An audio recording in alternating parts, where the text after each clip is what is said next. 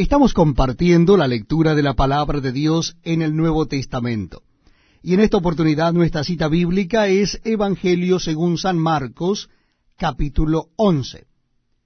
Evangelio según San Marcos, capítulo 11. Dice así la palabra de Dios. Cuando se acercaban a Jerusalén junto a Betfagé y a Betania, frente al monte de los olivos, Jesús envió dos de sus discípulos y les dijo, Id a la aldea que está enfrente de vosotros, y luego que entréis en ella hallaréis un pollino atado, en el cual ningún hombre ha montado. Desatadlo y traedlo. Y si alguien os dijere, ¿por qué hacéis eso? Decid que el Señor lo necesita y que luego lo devolverá. Fueron y hallaron el pollino atado afuera a la puerta en el recodo del camino y lo desataron. Y unos de los que estaban allí les dijeron, ¿qué hacéis desatando el pollino? Ellos entonces les dijeron cómo Jesús había mandado y los dejaron. Y trajeron el pollino a Jesús, y echaron sobre él sus mantos, y se sentó sobre él. También muchos tendían sus mantos por el camino, y otros cortaban ramas de los árboles y las tendían por el camino. Y los que iban delante y los que venían detrás daban voces diciendo, Hosanna, bendito el que viene en el nombre del Señor, bendito el rey de nuestro padre David que viene, Hosanna en las alturas.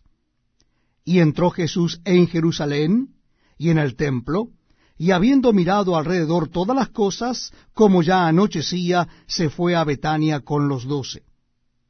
Al día siguiente, cuando salieron de Betania, tuvo hambre. Y viendo de lejos una higuera que tenía hojas, fue a ver si tal vez hallaba en ella algo. Pero cuando llegó a ella, nada halló sino hojas, pues no era tiempo de higos. Entonces Jesús dijo a la higuera, nunca jamás coma nadie fruto de ti. Y lo oyeron sus discípulos. Vinieron pues a Jerusalén y entrando Jesús en el templo, comenzó a echar fuera a los que vendían y compraban en el templo, y volcó las mesas de los cambistas y las sillas de los que vendían palomas, y no consentía que nadie atravesase el templo llevando utensilio alguno. Y les enseñaba diciendo, ¿no está escrito, mi casa será llamada casa de oración para todas las naciones, mas vosotros la habéis hecho cueva de ladrones. Y lo oyeron los escribas y los principales sacerdotes, y buscaban cómo matarle, porque le tenían miedo por cuanto todo el pueblo estaba admirado de su doctrina. Pero al llegar la noche, Jesús salió de la ciudad. Y pasando por la mañana, vieron que la higuera se había secado desde las raíces. Entonces Pedro, acordándose, le dijo, Maestro, eh, mira, la higuera que maldijiste se ha secado.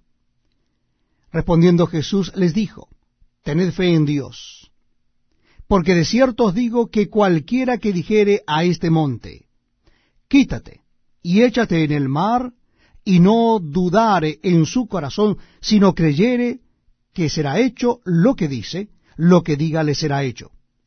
Por tanto, os digo que todo lo que pidiereis orando, creed que lo recibiréis, y os vendrá. Y cuando estéis orando, perdonad, si tenéis algo contra alguno, para que también vuestro Padre que está en los cielos os perdone a vosotros vuestras ofensas. Porque si vosotros no perdonáis, tampoco vuestro Padre que está en los cielos os perdonará vuestras ofensas. Volvieron entonces a Jerusalén y andando él por el templo, vinieron a él los principales sacerdotes, los escribas y los ancianos, y le dijeron, ¿con qué autoridad haces estas cosas? ¿Y quién te dio autoridad para hacer estas cosas? Jesús respondiendo les dijo, os haré yo también una pregunta. Respondedme, y os diré con qué autoridad hago estas cosas. ¿El bautismo de Juan era del cielo o de los hombres? Respondedme.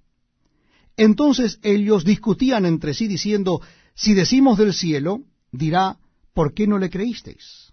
Y si decimos de los hombres, pero temían al pueblo, pues todos tenían a Juan como un verdadero profeta.